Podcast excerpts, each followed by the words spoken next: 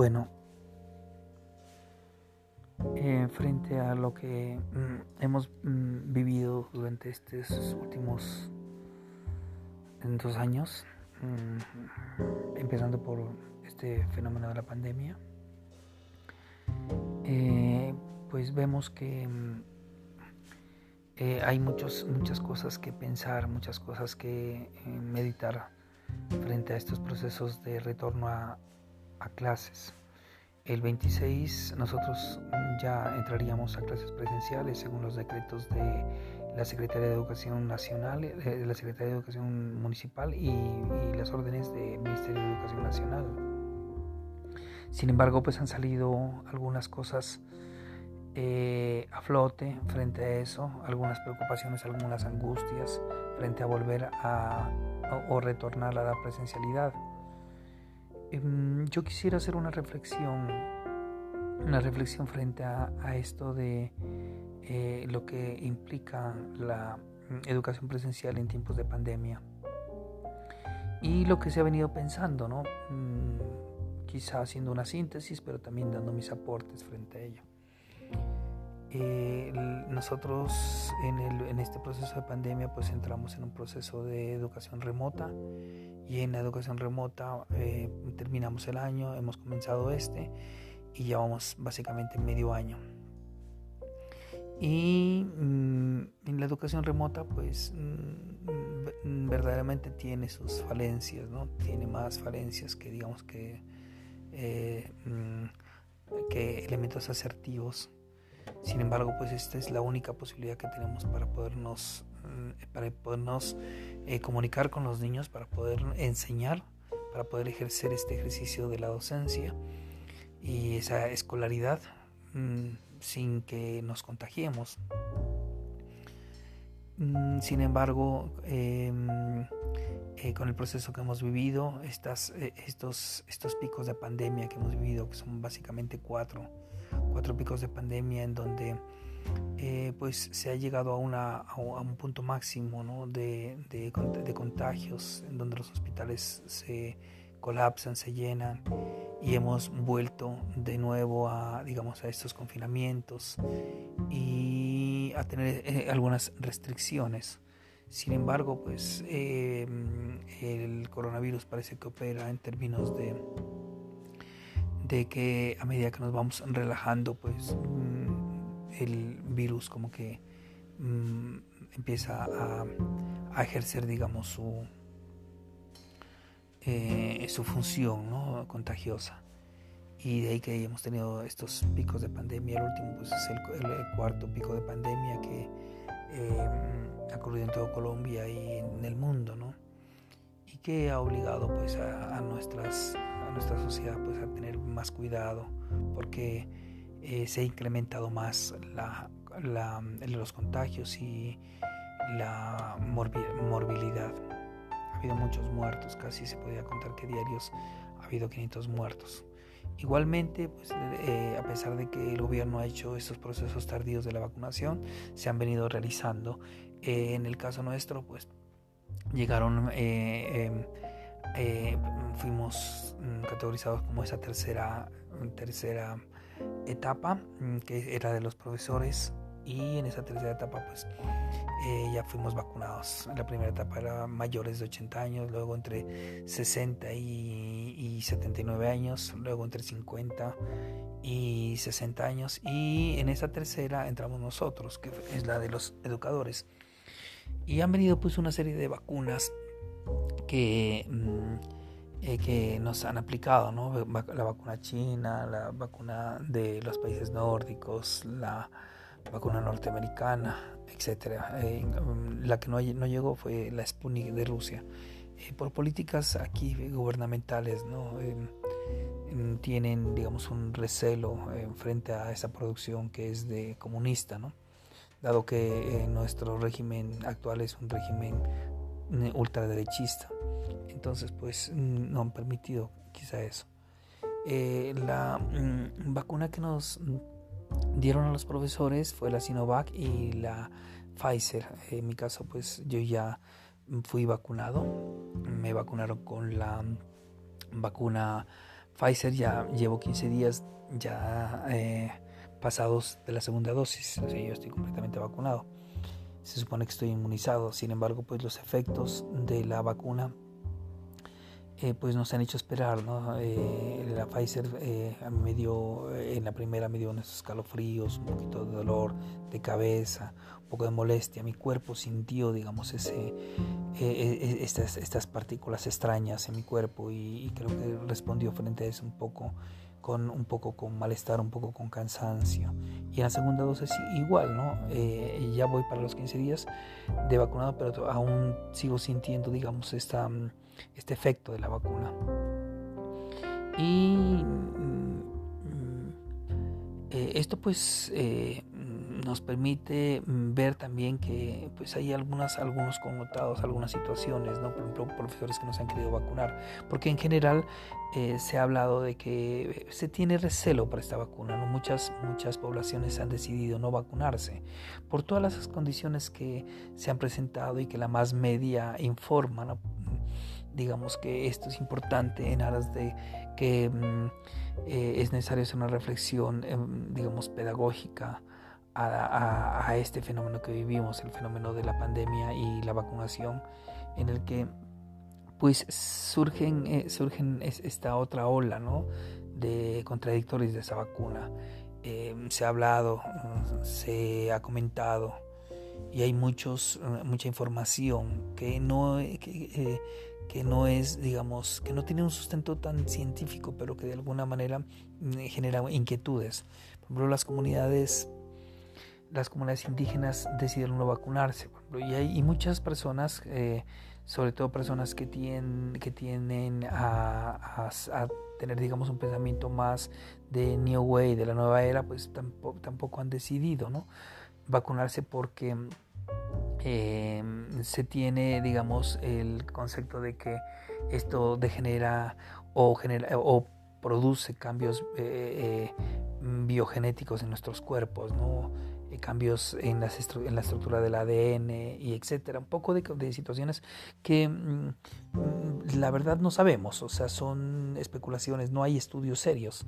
Ahí sí tendríamos que entrar eh, a lo que dijo Harari, el, filósofo israelí, sobre... Eh, mm, esto de que se hace, se está haciendo con las vacunas, se está haciendo un experimento a nivel mundial con la humanidad, ¿no? Nunca jamás se había presentado esto, ¿no? un fenómeno de esta naturaleza, hacer un experimento básicamente con la humanidad a través de vacunas y que mm, básicamente lo que existen son gran cantidad de incertidumbres, gran cantidad de situaciones que me permiten especulaciones por todo lado. Y esto pues creo que ha llegado a nosotros, ¿no? los educadores, y muchos educadores pues han decidido no vacunarse. Sin embargo, las, eh, eh, las órdenes de, del Ministerio de Educación, de la Secretaría de Educación es que vacunados o no vacunados pues se entra a presencialidad. Se han hecho algunas tutelas, se han presentado algunas tutelas y algunas tutelas en algunos departamentos en donde se ha eh, em, ganado, ¿no? Se, se, ha visto que ciertas instituciones no tienen las condiciones de bioseguridad eh, para, para, mm, volver a la presencialidad. Y por otro lado, pues que mm, eh, las, eh, la población infantil puede ser un gran vector de contagio, ¿no? tanto para los padres de familia como para los mismos estudiantes como para los profesores. Entonces quizá se, esta, esta cuarta, este cuarto pico pues se alargue más y, y genere digamos una, unas condiciones mm, complicadas en cuanto a, a contagio ¿no? de COVID-19. Mm, entrar, entrar a la presencialidad, bueno, ¿qué implica? ¿Qué, qué, qué, qué, es el, mm, eh, eh, eh, digamos, qué, mm, podremos pensar, que podemos reflexionar frente a eso de entrar a clases sobre lo que ha venido ocurriendo y sobre lo que podría ocurrir ¿no? frente a, estos procesos educativos, me refiero. Y es que eh, las clases presenciales son importantes porque estos espacios eh, son espacios, eh, son lugares, ¿no? Son lugares de encuentro, son lugares de, de comunión, son lugares de, socialización, en donde los niños necesitan eso, estos espacios de sus casas, pues los les ha permitido ciertas cosas, pero les ha negado otras, y es importante que la escuela, la escolarización permita esto, este, este grado de socialización. Sin embargo, pues mm, las, las, condiciones, pues aún poco estudiadas, pues hacen Em, pensar que quizá no se esté mm, preparado todavía para ese retorno a clases. Mm, por otro lado, pues eh, la, parte de educación remota pues, se viene desarrollando de manera precaria. Eh, los estudiantes frente a un, computador, frente a un celular, pues mm, desarrollan sus actividades, pero eh, digamos que el índice de efectividad educativa, estos elementos que queremos desarrollar, ¿no? de transformación de, de, los niños, de ese cambio ¿no? Eh, educativo, de, de, esa asimilación de conocimientos, pues creo que no se, no, no se da eh, como se quisiera ¿no? Eh, y como se daba en la presencialidad viendo que la presencialidad pues de alguna manera tenía sus dificultades, más aún estas se, multiplicaron en la educación remota. Entonces que se hace necesario retornar, pero sin embargo pues estamos en esta situación paradójica de que mm, volver a clases pues es una situación complicada. Eh, por otro lado, pues hay muchos profesores que eh, pasan de los 60 años y que eh, existe ese temor ¿no? de, volver a clases porque el contagio puede ser inminente. Entonces, mm, frente a eso, pues quedan muchas cosas que pensar, muchas cosas que reflexionar en estos procesos educativos, cómo hacer eh, que una educación eh, empiece a retornar, pero sin entrar eh, en ese riesgo de contagio. Mm, una vez vacunados nosotros, los que decidimos vacunarnos, pues hemos visto que, mm, que la, la vacuna em, pues está todavía en ese proceso de experimentación. Hay casos en los que se ha presentado de personas que han sido vacunadas y han sido contagiadas y, han fallecido. Entonces, pues la situación de eso de efectividad pues está en tela de juicio. Eh, hay situaciones que nos que ponen a pensar, situaciones que nos, mm, nos hacen eh, ser escépticos frente a estas condiciones que el Estado impone, a estas condiciones que de mutación de la, del mismo virus y también de las condiciones de la vacuna. Entonces, pues la situación básicamente se, se puede em, sintetizar en el miedo. Eh, nosotros desde que entramos en pandemia hemos... Mm, tenido que mm, estos confinamientos son básicamente escondernos de escondernos del virus, ¿no? protegernos del virus. Entonces exponernos, pues mm, eso eh, a todos nos genera eh, un poco de angustia, un poco de susto y un poco de miedo. Esto es creo que es importante empezar a pensarlo en estas sociedades, ¿no? Y nosotros como educadores, lo que está pasando eh, en nosotros, lo que está pasando en la sociedad, lo que puede estar pasando en los niños, esos niveles de estrés que se pueden estar generando a través de estos, este fenómeno de la pandemia que va a generar en nosotros cambios radicales, nuestra estructura eh, como la veníamos viviendo ya va a ser distinta. Y lo que se quisiera es que esa estructura cambiara para que cambiara la educación. Eh, mm, sin embargo, pues em, aún estamos, como lo he dicho, estamos en este proceso de aprendizaje frente a este, a este fenómeno de, mm, de, pandemia. Y todo lo que se diga, todo lo que se haga, quizá tiende a ser, eh, digamos, mm, fallido o tiende a Mm, a, replantearse continuamente, a estarse cambiando, a estarse en un proceso de adaptabilidad. Y eso creo que es importante que, que tengamos en cuenta los, nosotros los docentes, ¿no? Eh, en, el, proceso que estamos viviendo a nivel psicológico. Tanto padres de familia, tanto los niños como los docentes, hemos hablado de miedo, ¿no? del temor.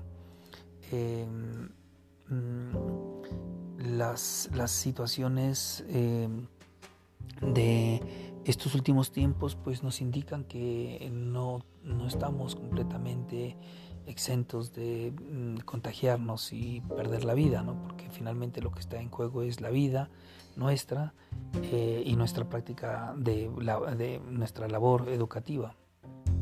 Y es aquí cuando nosotros tenemos que empezar como a reflexionar, ¿no?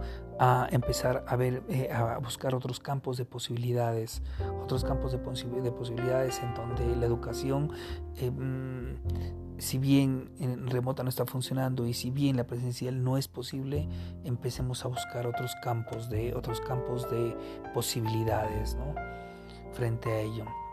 De aquí que yo veo que eh, es necesario que primero que las políticas públicas del Estado, fundamental, que el Estado empiece a hacer eh, un, seguimiento, no tanto sacar decretos e imponer y, hay que volver a la presencialidad como lo está haciendo este Estado fallido, este Estado, este gobierno fallido, porque eh, si bien el Estado ha sido mm, digamos, em, tiene, digamos, una constitución y tiene unas normas, tiene eh, los gobernantes, pues mm, su debilidad y su flojeza, digamos, han permitido que, digamos, que las cosas se hagan de mm, se hagan de manera deficiente o no se hagan o um, se asuman posiciones a nivel de decreto, posiciones draconianas, obligando ¿no?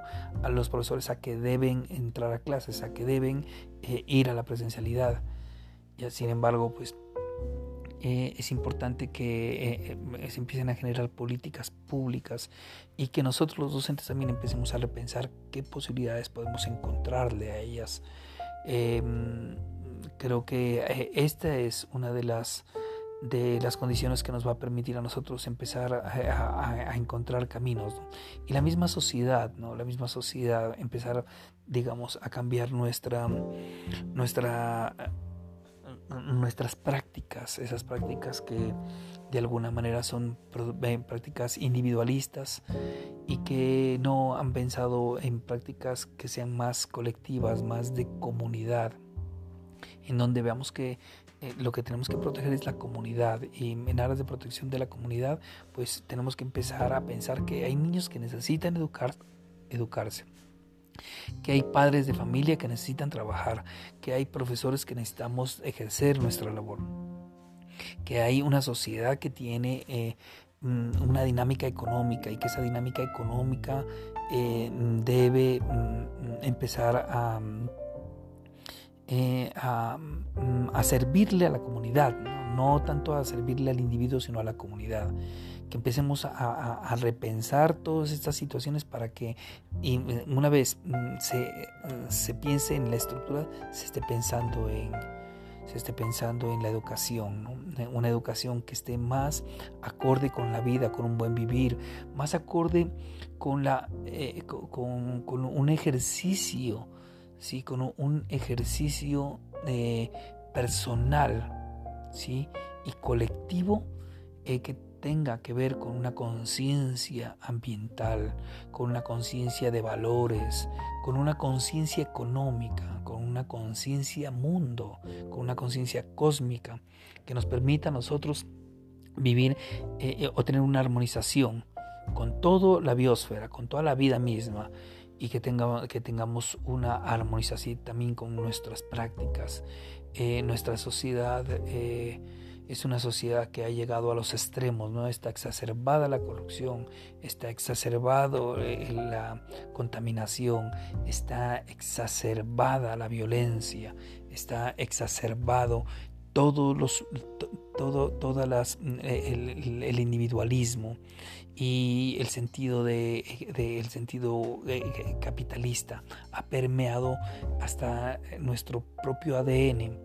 Ya todos los seres humanos estamos pensando en aras de un pensamiento financiero, económico, de dinero. Todo se mueve a, través de eso y eso no puede ser. Eso no es el sentido de la humanidad. El sentido de la humanidad es otro. Que tenemos que buscarlo, que tenemos que encontrarlo, pero no es ese es el sentido.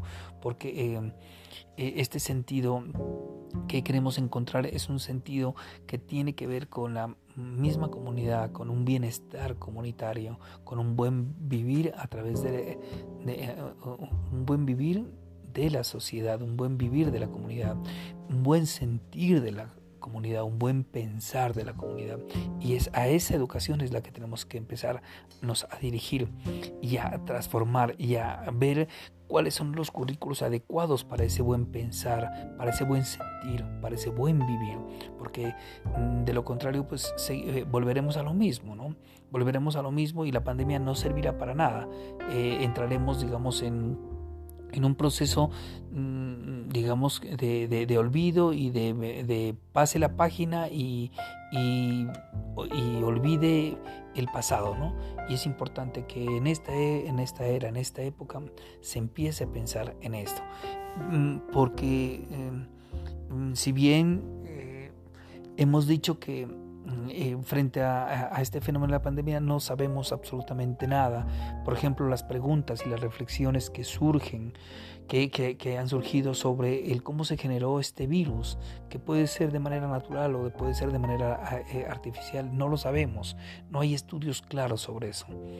Lo que sí podemos eh, entender es que frente a eso, nosotros hemos generado nosotros los, seres humanos eh, con, nuestra, con nuestro manejo del medio ambiente, con el uso de, la tierra, con el uso de la, mm, con el, con la, el usufructo de la vida, ¿sí? de, de, los animales, con el, el, trato a la vida animal, con el trato a la vida vegetal, quizá hemos generado eso hemos generado esta, esta pandemia que nos permite reflexionar y es importante que empecemos a mirar todos esos, esos otros focos que, em, em, que nos pueden eh, a nosotros mm, empezar a, ayudar para eh, encontrar nuevos caminos, como hemos dicho, ¿no? Eh, nuevas posibilidades. Y ahí estamos los educadores. Estamos los educadores para proponer, para Em, eh, incentivar a que se logre un cambio. Y ese cambio se tiene que lograr eh, porque finalmente lo que está en juego es la humanidad misma, ¿no? Está ese proceso de armonización que es tan necesario para que mm, eh, nuestros países tengan más justicia social, para que nuestros países tengan más equidad social para que no haya tanta desigualdad social, para que mm, eh, este mundo sea un mundo lleno de oportunidades para todos, de oportunidades, para que encontremos un sistema que no eh, raye en los campos ideológicos, sí, porque finalmente este esto que proponía Escobar de, estos em, dualismos de la modernidad, estos regímenes duales de la modernidad, lo que han generado es básicamente eso, ¿no? Mm, generar, mm, digamos, conflictos, generar violencia, violencia de todo orden, violencia social, violencia ambiental, violencia éticas, violencias bioéticas, violencias mm, sociales, de todo, de todo orden. Entonces, eh, no debemos igualmente olvidar que nosotros estamos en una sociedad profundamente compleja en donde básicamente este capitalismo que tiene que ver con la extracción de materiales de la tierra, con la sobreproducción de mm, la sobreproducción de mm, monocultivos, con eh, con la elaboración de cultivos, con la eh, con el manejo de cultivos de orden florístico que producen eh, químicos de orden ilícito, como son, el, como son los narcóticos que se exportan, con la producción de armas, con todos estos mm, deterioros éticos, con la venta de los cuerpos, con la, eh, la violencia, con la muerte, con todo esto que se ha generado, con todos estos grupos de poder que, eh, que destruyen, que matan, que eliminan a líderes sociales, que están destruyendo eh, las montañas, que están eh, contaminando los mares, que están apropiándose de los territorios, que están apropiándose de los parques, de, los parques eh, naturales, que están volviendo los corredores de, mm, narcotráfico, corredores, territorios, de, territorios de empoderamiento político, de empoderamiento económico, de, de territorios de territorios que se han vuelto eh, corredores ¿no? para mm, eh, traficar con todo, ¿no? con armas, con dinero, con eh, narcóticos, con gente, todo esto. Y el deterioro que estamos viviendo a nivel cultural no es por demás ver, esto que se habla de ecoturismo, por ejemplo, como en los parques naturales ese ecoturismo lo que hace es una destrucción total, ¿no? Y, no solo del medio ambiente, sino de las culturas mismas, ¿no? Las, las destruye, las vuelve financieras estas culturas. Todo es vendible, todos los cuerpos son vendibles, llegamos, digamos, a ese capitalismo que ya no es salvaje, sino es un, capitalismo destructivo, destructivo eh, de todo nivel, destruye todo, todo lo contamina, todo lo destruye. Es em, básicamente un complejo de situaciones que vivimos los colombianos eh, y que mm, pues hay una, hay una gran labor por parte de, de transformar a la sociedad a partir de cambios sociales, a, través de cambios de conciencia, a través de, de nuestro, nuestro de, un despertar ¿no? hacia eh, unas políticas más éticas, unas políticas que piensen en la comunidad, que no piensen en, las, eh, en estos mm, en estas transnacionales, en estos mm, emporios económicos, en, este, en estos emporios eh, financieros, ¿no? que mm, quizá tienen otras otras intenciones, ¿no? y que tienen todas las intenciones menos la intención de una intención de voluntad humana, de voluntad de poder, de voluntad de paz, de voluntad de, buen vivir. Entonces, em, para ello, pues es importante que si vamos a retornar a clases, si vamos a entrar ya a ese proceso, es importante que le hagamos claridad al Estado, que le propongamos al Estado, que, le, eh, que veamos al Estado. Y si no puede ese Estado, este, digamos, eh, eh, en esta época, con estos gobernantes, pues tenemos que empezar a pensar que tenemos que llevar gobernantes que puedan estar a la altura de un proceso que, mm, que es que lo que está exigiendo cambios radicales, que están em, pidiendo cambios de estructura, porque es importante empezar a sanear esta sociedad. Eh, es importante empezar a armonizar nuestra sociedad. Este mm, pluriverso eh, social que es Colombia y que mm, está mm, eh, lleno de mucha riqueza, pero que esta riqueza más que servirnos para servirnos para tener un buen vivir, nos ha servido para, para destruirnos a nosotros mismos, ¿no? y que eh, es importante que llevemos a gobernantes, que llevemos a personas eh, que nos puedan, mm, que puedan eh, generar cambios sociales, que estén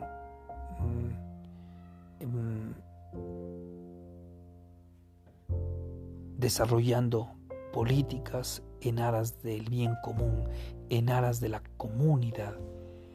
Ese es eh, uno de los, de los aspectos más importantes que creo eh, relevantes eh, mm, repensarlos en este tiempo de pandemia, en este tiempo de cambio, en este tiempo en donde es necesario un gran cambio, una gran transformación.